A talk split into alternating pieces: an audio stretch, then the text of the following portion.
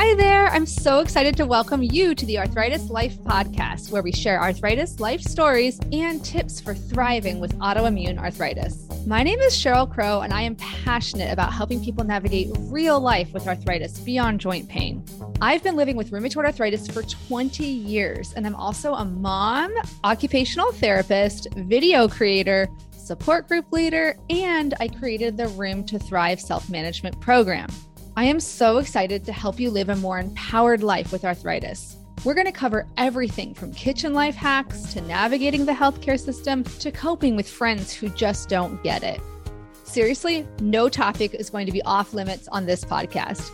My interviewees and I share our honest stories of how chronic illness affects our lives. This includes discussions about mental health, sex, shame, pregnancy, body image, advocacy, self acceptance, and so much more.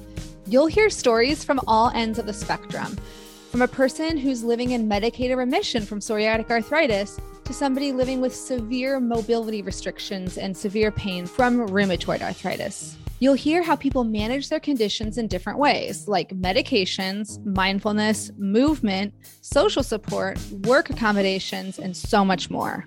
You'll also hear from rheumatology experts who just get it. We'll dive deep into the science behind chronic pain and what's the latest evidence for lifestyle changes that can help you thrive with arthritis, including exercise, sleep, nutrition, stress reduction, and more. This is your chance to sit down and chat with a friend who's been there. Ready to figure out how to manage your arthritis life? Let's get started. Hi, my name is Cheryl Crow, and I am passionate about helping people navigate real life with arthritis. I've lived with rheumatoid arthritis for 17 years, and I'm also a mom, teacher, and occupational therapist. I'm so excited to share my tricks for managing the ups and downs of life with arthritis. Everything from kitchen life hacks to how to respond when people say you don't look sick, stress, work, sex, anxiety, fatigue pregnancy, and parenting with chronic illness.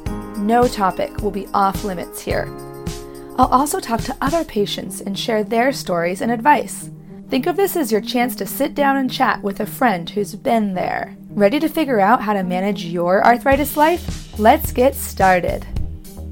Hi, everyone. I'm so excited to have Jen Horonjeff today from Savvy Co op, and she is going to tell us all about why we should ask patients before thinking of solutions that benefit patients.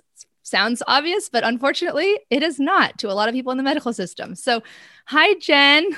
Hi, thanks so much for having me. You're, thank you for coming. I know you have a really busy schedule. So let's just start with the basic introduction. Can you tell us a little bit about yourself and your what's your relationship to arthritis? Yeah, well, that's what first and foremost, I am a patient. So I was diagnosed as an infant with juvenile idiopathic arthritis, along with several other uh, related autoimmune diseases, which perhaps your listeners are well aware of, things like Sjogren's syndrome and ankylosing spondylitis and fibromyalgia and Raynaud's and uveitis. That's a big one for me. All that mm-hmm. kind of good stuff. So yeah. I am fully ingrained in the arthritis space with my own lived experiences. And then I went on to go work in healthcare and specifically in rheumatology for the very beginning of my career.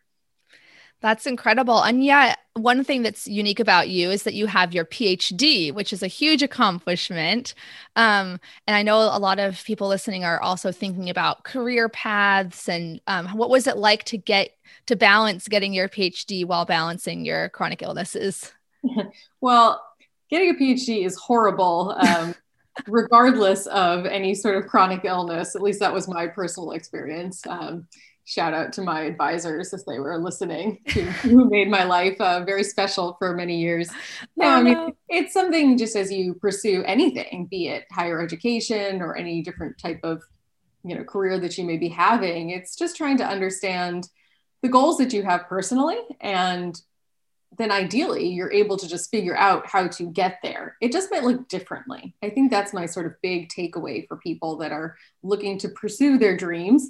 I fully believe that you should be able to. It's just that it might not look the same as like a peer that's trying to pursue the same path because you need to account for other things like rest and taking it, you know, at your own pace. So it's tough, but the best advice I could give is just not to compare yourself to those around you and just chart your own path.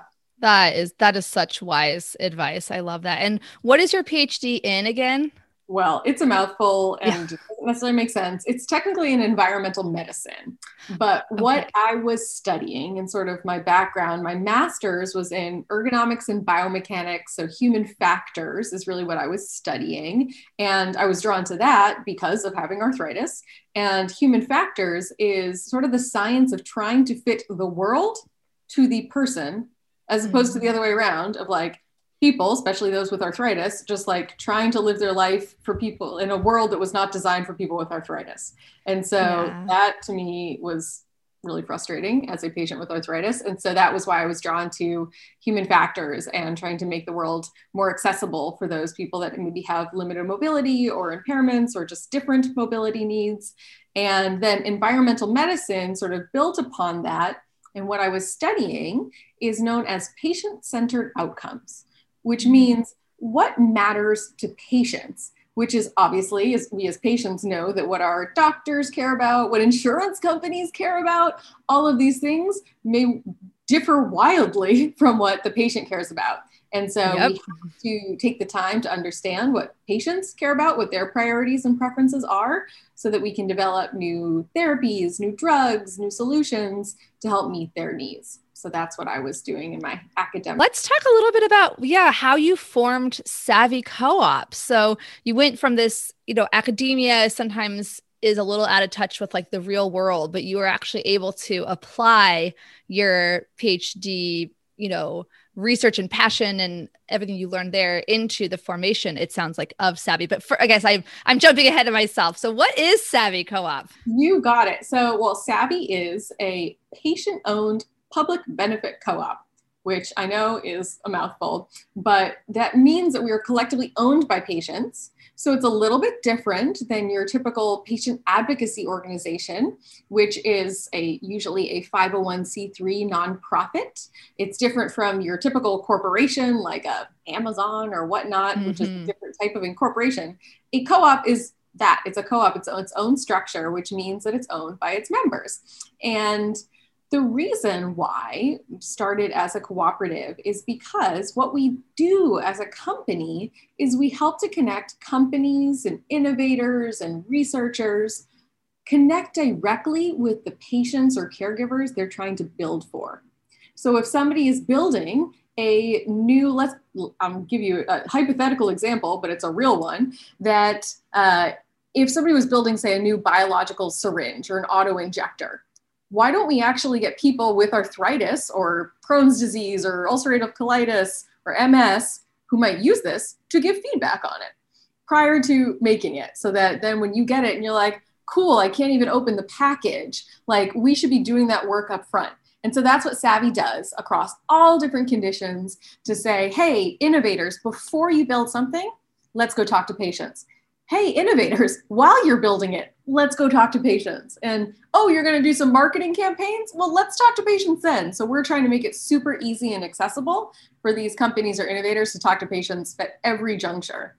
And so where the co-op ties back in is if you think about it, it's really it's all the patients that are doing the work behind Savvy. So that's why we wanted to make sure that they could become co-owners of our organization so that they get to have a say in what we do and they actually earn dividends. They're going to share in our profits as Savvy grows. That's really incredible. And I know one of your mottos is ask patients, which I love that you're, you know, um, as a patient, again, it seems like, wait a minute, this should be obvious. Like, why does somebody need to advocate for this? But um, as your experience has shown, that uh, sometimes people kind of get their, um, you know, they get in their little silos, or maybe they're thinking about you know their own profit motives or something else and they're not necessarily thinking is this actually going to be useful? I mean the example of the syringes is, is a perfect one or there's so many memes online of you know like i can't open the medication container for the medicine that would solve the problem of why i can't open it you know? And i know that you know when you spoke at the american college of rheumatology or american uh, alliance of rheumatology professionals um, conference you know a couple weeks ago i loved hearing you talk about it's not enough just to try to get maybe like one little t- quote unquote token patients opinion because like and I know I've been asked a lot of times I love sharing my opinion and my story but I am you know a cisgender privileged white woman you know? So if everyone just asks the same kind of profile of patient then they're they're not hearing other voices.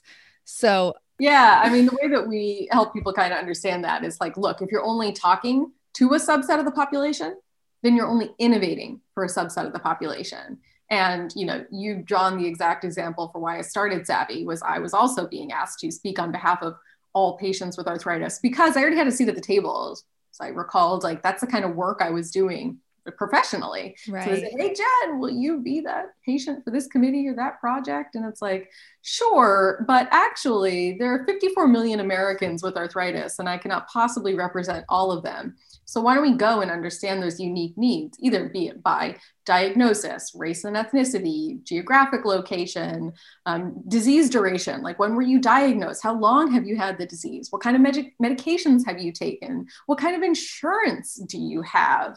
Yeah. All of these different things that weigh into it. Socioeconomic status, health literacy, you know there's so many different things when we think about sort of the diversity of perspective and i think that that's where what we try to help innovators understand is like, okay, well, who exactly are you trying to reach? And let's take if they say something like, oh, well, we just want to talk to RA patients. Then we, what we do is we help them understand, okay, so, you know, we'll go and find you people that are, you know, doctor diagnosed with rheumatoid arthritis, but we're going to also ask them all these other demographic questions so that if you're talking to 20 people, you'll know that you'll have representation from all of these different types of demographics so that you can start to see if there are areas that maybe you need to go deeper. You know, we certainly know that we need to do a lot more work in Black, Latinx, Native American communities. So, actually, what mm-hmm. we're doing a lot of at Savvy these days is really talking specifically to many of these types of individuals so that we can understand sort of the unique needs of these different populations. And so, it, it all just depends on kind of what the project is and helping those innovators or researchers understand that one person and even a, a, group of people can't speak on behalf of everybody but it's a step. And we just try to get people to understand okay well you did that. Take it back. Reflect on you know what you're missing. And then you just iterate on it and keep building upon kind of the insights that you're getting. That's so great. And I, I want to make take a minute to kind of walk through step by step. Let's say someone's listening to this and they're like, "Oh, I love sharing my opinion." Like, right? We just go on the internet. People love sharing their opinions. and as a healthcare patient, I see a lot of other patients all the time saying, "You know, I wish doctors did this. I wish my I wish pharmaceutical companies did did that." So what you're providing um, is an opportunity in a more formal way instead of just kind of shouting to the internet, which is fun. I do it all the time. but you're providing a formal way for them to give that feedback. So if someone's like, "Oh my gosh, yes, I want to, you know, to get my voice heard," uh, how how would they do that through Savvy? Like, what would be like the step by step? Well. Uh, not that this is meant to be a plug, but the first step no. is to go to savvy.coop, S A V V Y dot C O O P. That's our website. And then you would first just sign up. And so you would sign up to be on our mailing list. We actually release new gigs every Monday.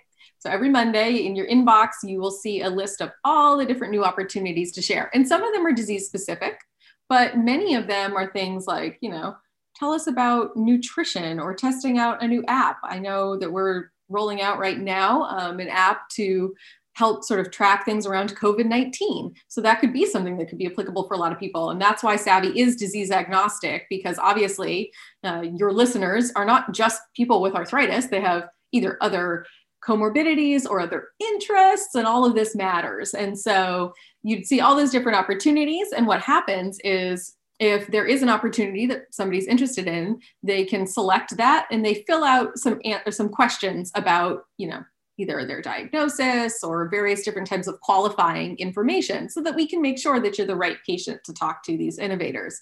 And then if you're selected, you get notified and depending on what it is, sometimes it's a survey, sometimes it's an interview, sometimes it's a online discussion board that you're kind of weighing in on, all these different things, but we're really trying to make it more direct with those innovators as opposed to kind of what you're talking about let's say it's in a, a facebook group or something which is also super valuable just to be able to share your experience with other patients but we want we don't want even just like an innovator to say oh yeah i like looked at somebody's facebook conversation and now i know everything there is to know about arthritis ain't wrong. So mm-hmm. we really want to make sure that there are, are direct ways to connect with those patients. And I would be remiss if I did not acknowledge the fact that after you take part in whatever project it is, you get paid because we stand on a soapbox that patients should be fairly valued for their time and expertise. Your experiences have value. And so we do not take on projects that are like, oh, well, patients should just share this out of the goodness of their heart.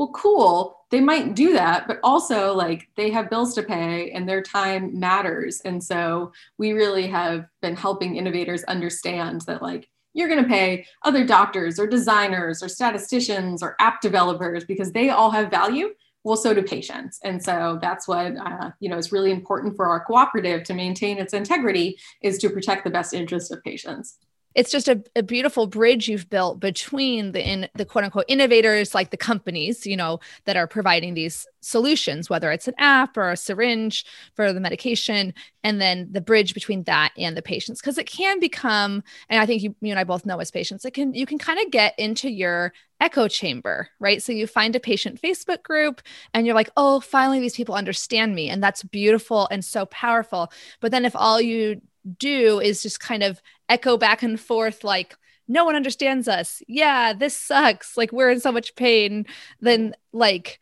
again on the on the mental health side it can be really validating to feel like you're not alone but then the flip side of that is that there can lack like a constructive element to it you know where it's like okay well let's take this pain and channel it into a better solution in the future which seems yeah. like what you're doing and what we really love doing is after these projects, which we call gigs. So it's a gig that you're doing. And after the gig, we like to get follow up from both sides. You know, imagine it's like an Airbnb stay back when people traveled. I love that. Yeah, that's a great yeah. analogy.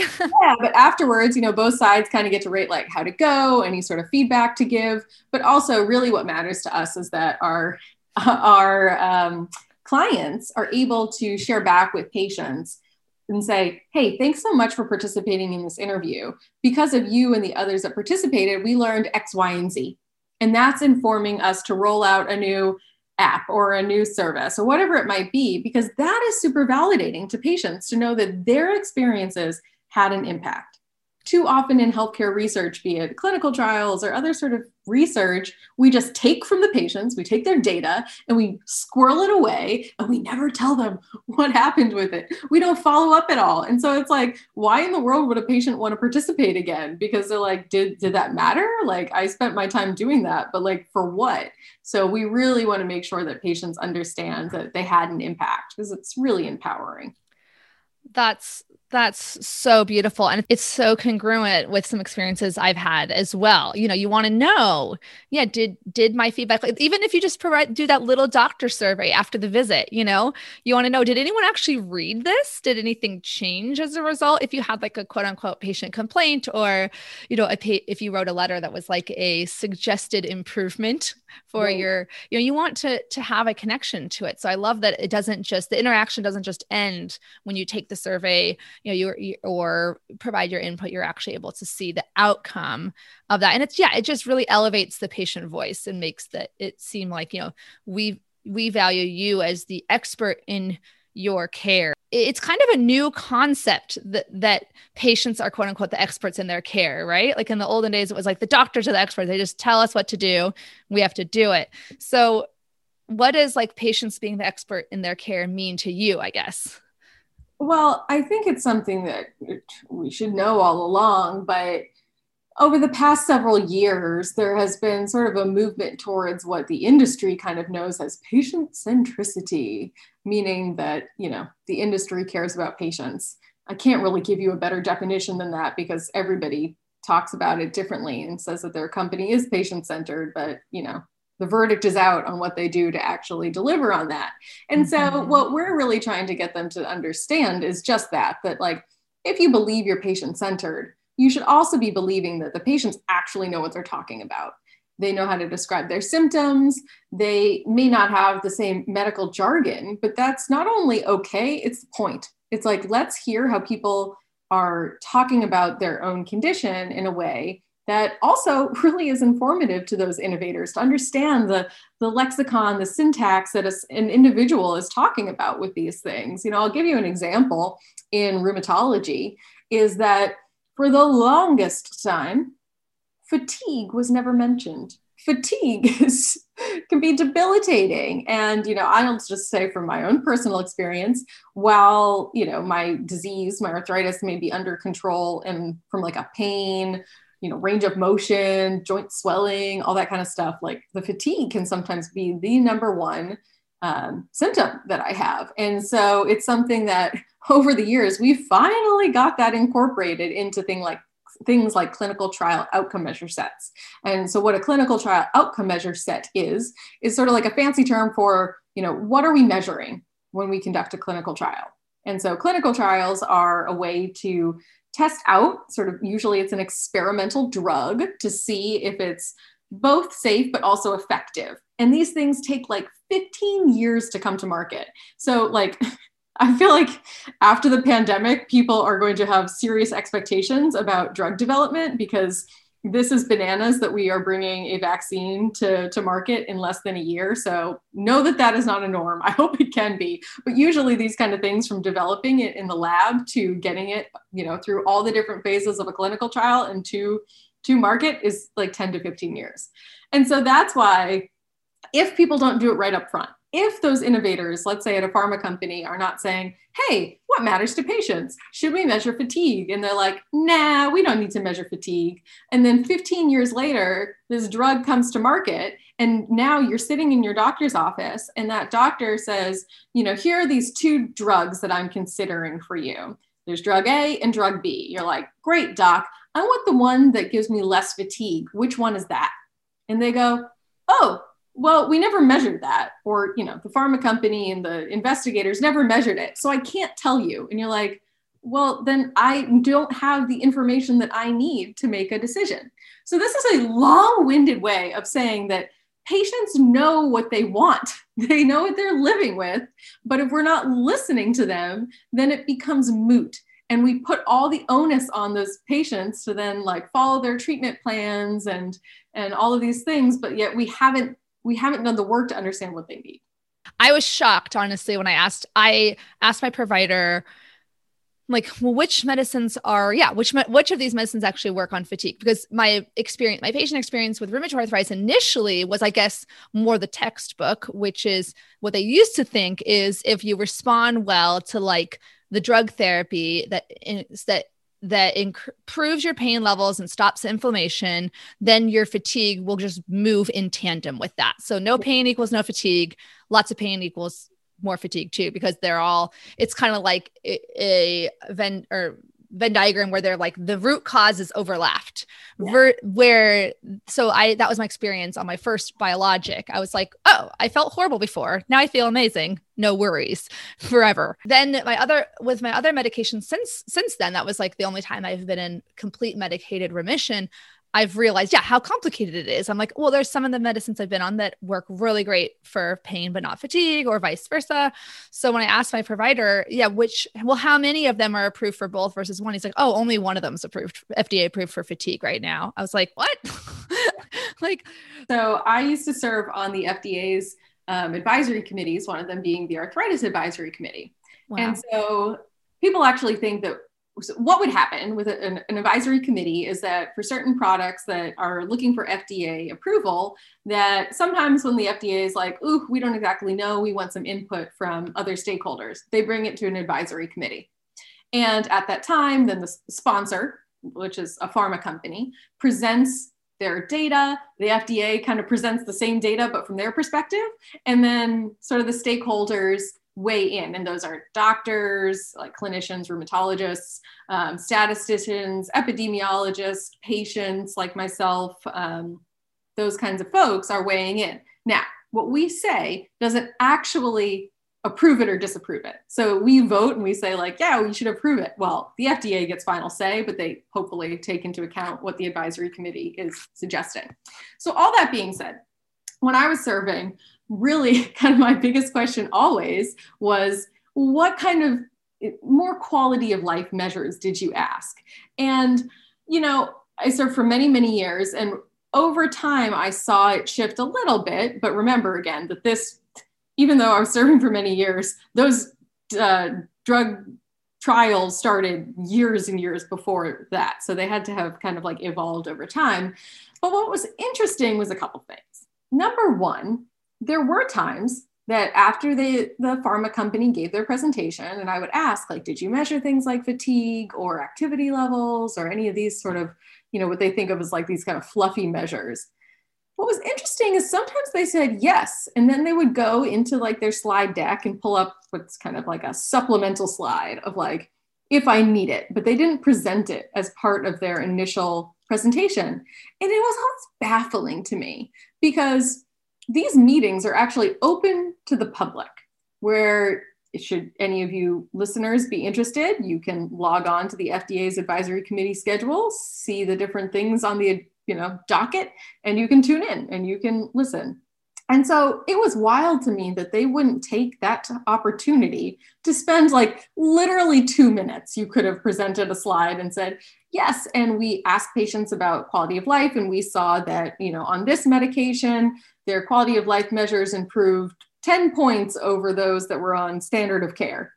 Quick and easy, but it's like, oh, thank you for caring. So some of them actually did measure these things, but they just like didn't think it was important enough to share, which I was always begrudged at. Um, so I'm glad that there's now sort of more of a movement towards measuring them, but time will tell how much weight and importance is put on it. We actually do know that the FDA is now you know really making claim that they do care about patient engagement but they actually stop short of telling pharma companies how like what their expectations are they just say like yes we we think patient engagement is great and those pharma companies usually go well tell us how to do it and they don't. And so then a lot of pharma companies go like ooh too scary and they won't do it. So we're trying to shift that and keep nudging people in the right direction that totally makes sense that I have to put a little plug in for occupational therapists because like that is literally our entire goal is quality of life. Like through engagement in daily meaningful daily activities and routines you know that's our like definition of what occupation is like a fancy word for you know meaningful daily activities.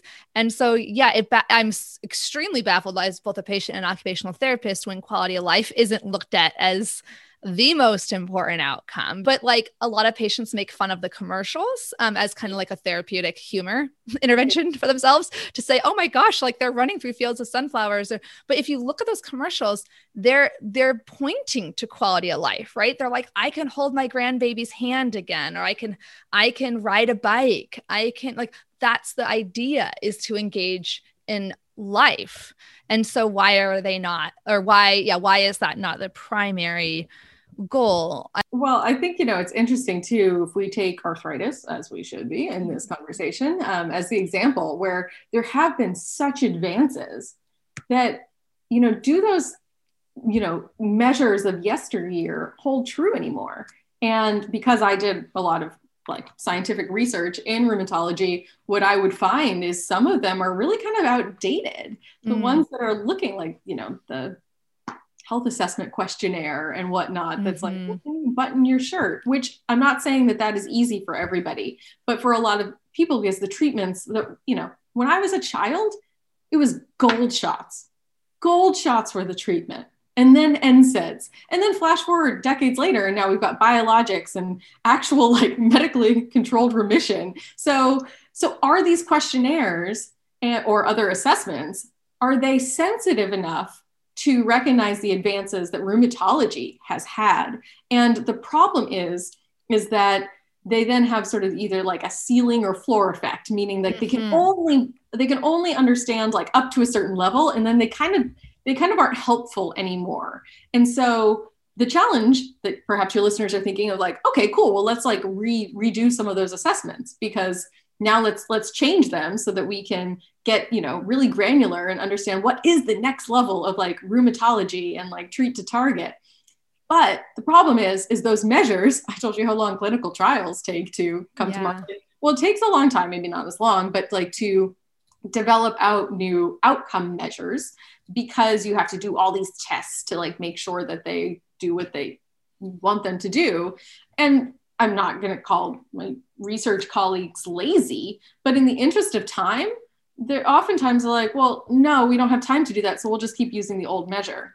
And so part of it is that like innovations are moving fast ish for, you know, healthcare research, mm-hmm. but the measures that we're using are kind of getting outdated. And so we have to figure out how to get those sort of up to speed so that when those patients are saying, you know, I don't want to just be able to button my shirt. I want to be able to go run that marathon. I want to be able to sculpt all day long because that is like my hobby or my occupation. Like, we need to be able to get more granular because a lot of those assessments really are triggered more about like, can you just like function? But how can we help people not just function, but, you know, excel and do all the things they want to do? Oh, completely. I, I just in the last you know, I've been seeing my rheumatologist for 18 years. Um, and I've noticed at first they had that health assessment questionnaire, the part that's just like, can you open a faucet? Can you put on your, you know, can you put on your clothes? Can you wash your, and dry yourself? And I'm like, yeah, only when I've been the most severe could I not do some of those things. But then, and and so I was kind of as an occupational therapist, it was such like a mixed feeling because I was like, well, I'm I'm glad you're like you're like close. you're asking about something to do with my actual life, but it's like you said, it's too much of a ceiling effect or floor effect, whichever one is the one where it's not sensitive enough. And so, but in the recent years, I wanted to point out that the thing I really like is that they added at the bottom a little uh, line that says, considering all the ways in which health and disability affect your life, how would you rate your life right now? On a like and it's just you just get to put a little x mark. And i'm like because i've had days or times when it's everything's a zero or a one very minimal problems in doing the very basic tasks like buttoning and and turning on a faucet. But considering all the ways yeah. and i would be like at a 40% of full health and quality of life.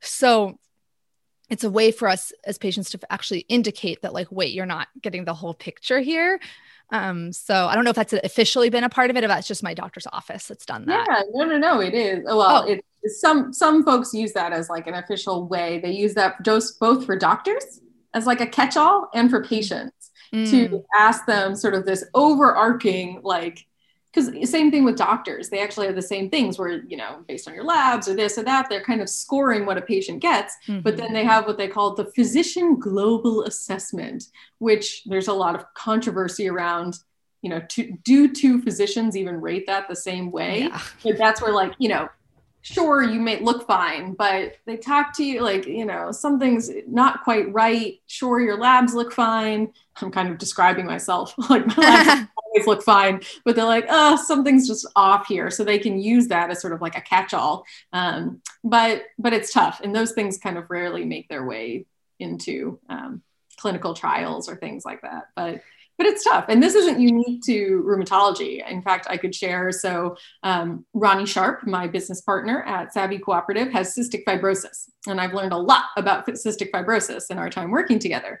And so, he's actually been in like dozens and dozens of clinical trials. Uh, cystic fibrosis is a rare disease, but has had a lot of innovation. And right now, I guess the clinical trial was like almost two years ago, but I watched his life change completely because of this new drug. And it was wild. Like, I can't even express, and it's not even my life, but I've watched it change him. Wow. But even he'll share the fact that what he might rate between like his so with cystic fibrosis, it's affecting your lungs and your ability to sort of clear I'm going to butcher this, but like clear clear the like mucosa and whatnot from your your lungs. And so they're looking at lung function. And so his lung function at two different times could sort of be rated the same, but he would tell you right now, like his life is so different. He can do whatever he wants versus before when it's like, yeah, my lung function is is what it is, but you know, I can't play with my kids. I can't get on the ground without risking my lungs bleeding and all these different types of things. And so that is hugely different. And so how do we, you know, discern between those different things? And a lot of the time we're just not equipped with the right questions to formally ask patients. I'm going to have to talk to some of my occupational therapy friends. I know we have, as occupational therapists, a lot of really detailed assessments for quality of life and ability to engage, and um, and not just like in terms of functional independence, like again, can you self dress, but actual engagement in like what we call instrumental activities of daily living, which are the ADLs. Activities of daily living are like the tiny little ones, like you know, can you, or the most basic, you know, can you put on your pants, you know, um, versus the instrumental ones are care of children, care of pets, care of finances, health management and maintenance. So it's just, I, I want to help connect some of these dots because maybe we should be getting some of those again outside of our little silo. Mm-hmm. Hi, everyone. I'm interrupting really quickly to remind you that this podcast is brought to you by the Rheumatoid Arthritis Roadmap. It's a comprehensive online education and support program that I created from scratch to help people learn how to live a full life despite rheumatoid arthritis. In the course, you get to learn how to manage everything from physical symptoms like pain and fatigue to social and emotional aspects of living with rheumatoid arthritis. I even cover the logistics of things like how to track symptoms and how to advocate for yourself in medical appointments. To learn more, go to myarthritislife.net.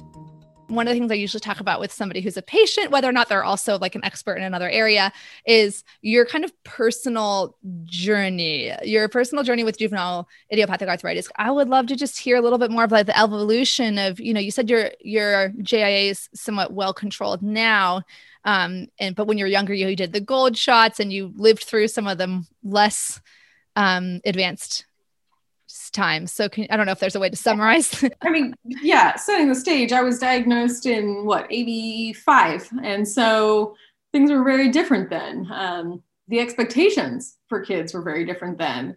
Uh, I got involved in sort of arthritis advocacy and, and volunteerism as, uh, you know, late teen, early young adult. And my world changed then because I hadn't met anybody with arthritis. And it's interesting because, you know, in later in life, I asked my mom, like, why didn't we participate in things like camps or conferences or other events?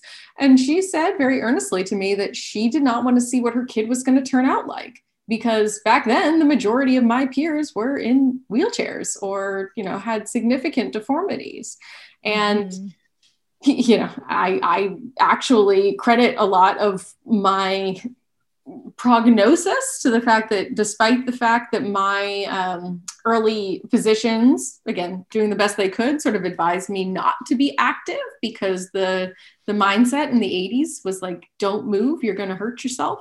So instead my parents enrolled me in dance because they just wanted to get me out the door and i had an older sister that needed to do something too. Meanwhile everybody else in my kind of like community and town, they all played soccer and did gymnastics. And I was not allowed to do either of those things. But, you know, wow. dance now is like super early proprioceptive training, like motor skill training. And so it was actually wonderful for me and gave me, you know, confidence in the ability to do things that I wanted to do.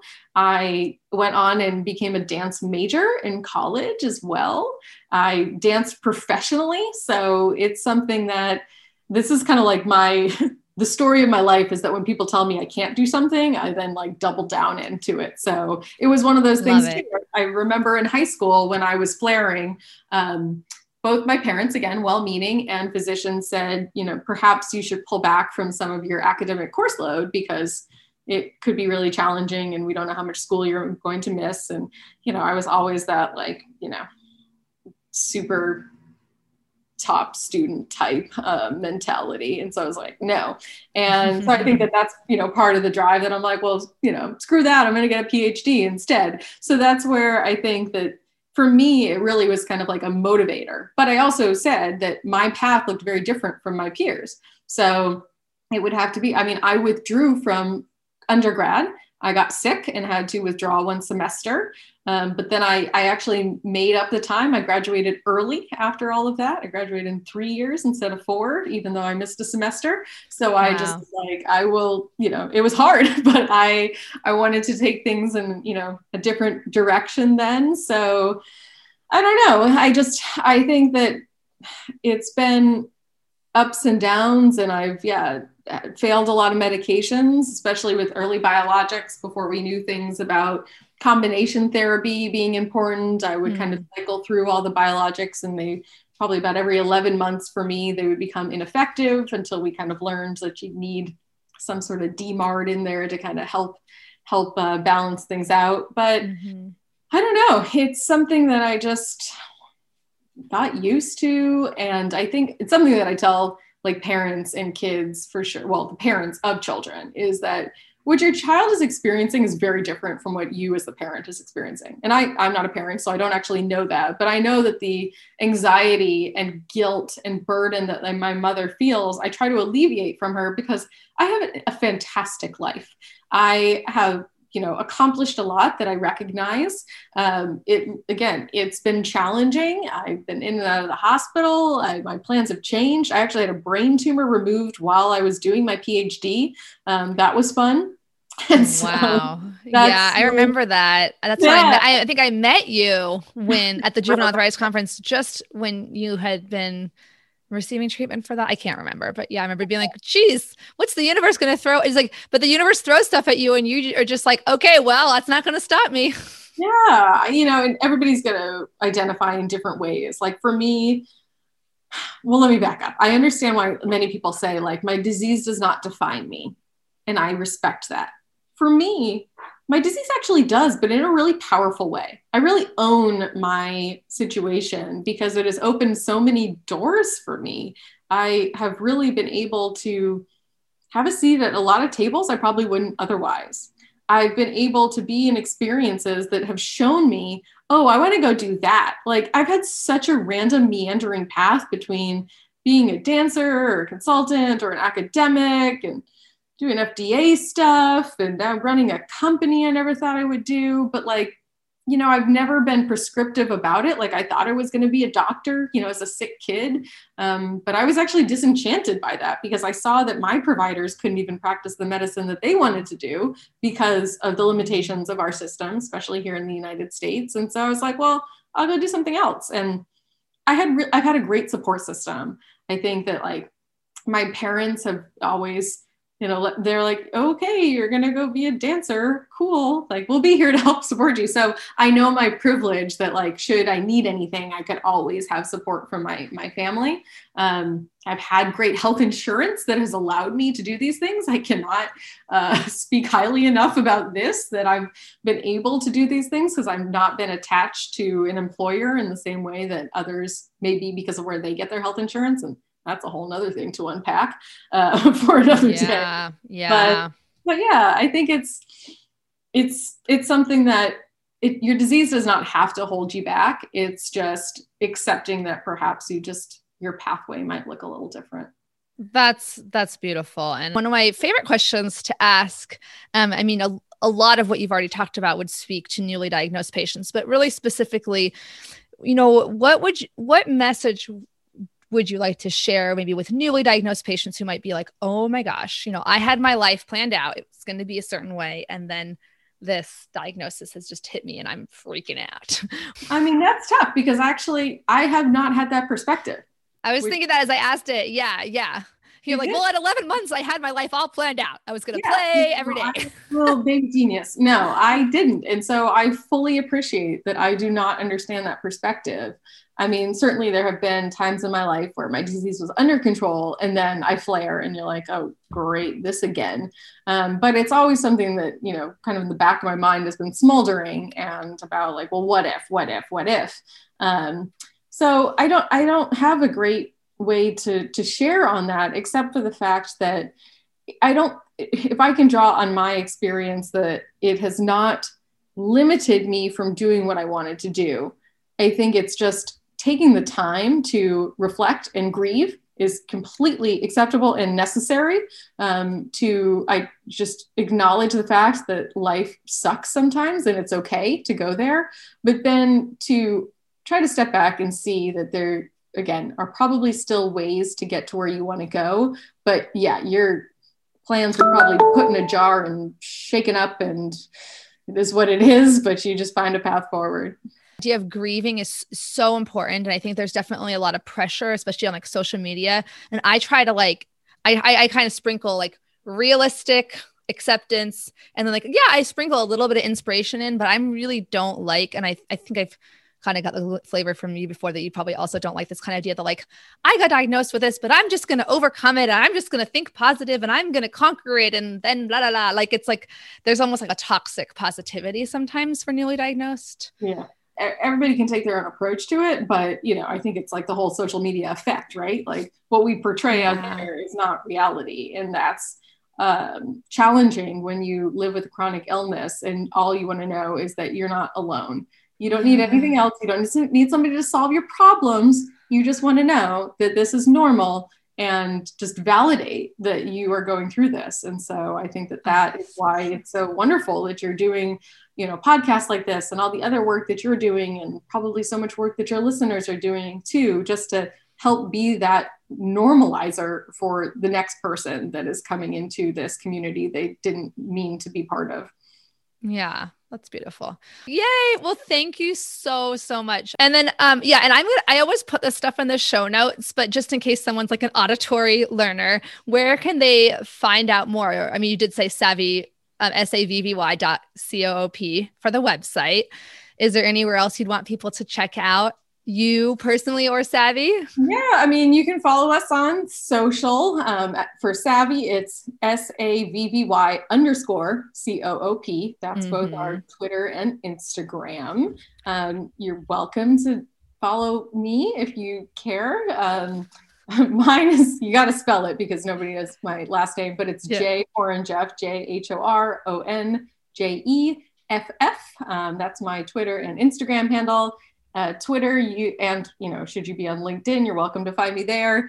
Twitter and LinkedIn, I speak about more professional things. Instagram, get ready for my cats. We're all full human beings, right? None of us exactly. is just like, I am an arthritis patient and I think about arthritis 24 7 and nothing else is important in my life, you know? So that's wonderful. And just thank you again for all the work you're doing. Um, it's been, it's a pleasure knowing you over the last half decade, I guess, is I, I think I, got introduced to you longer than that. Maybe decade. Yeah i don't yeah. what is time again? Exactly. I don't know but i it's a i was gonna say it feels like a long time but for a good reason. It's been wonderful to see all the great things that you've been doing for the community. So thank you for really making a space for patients to to understand that they're not alone.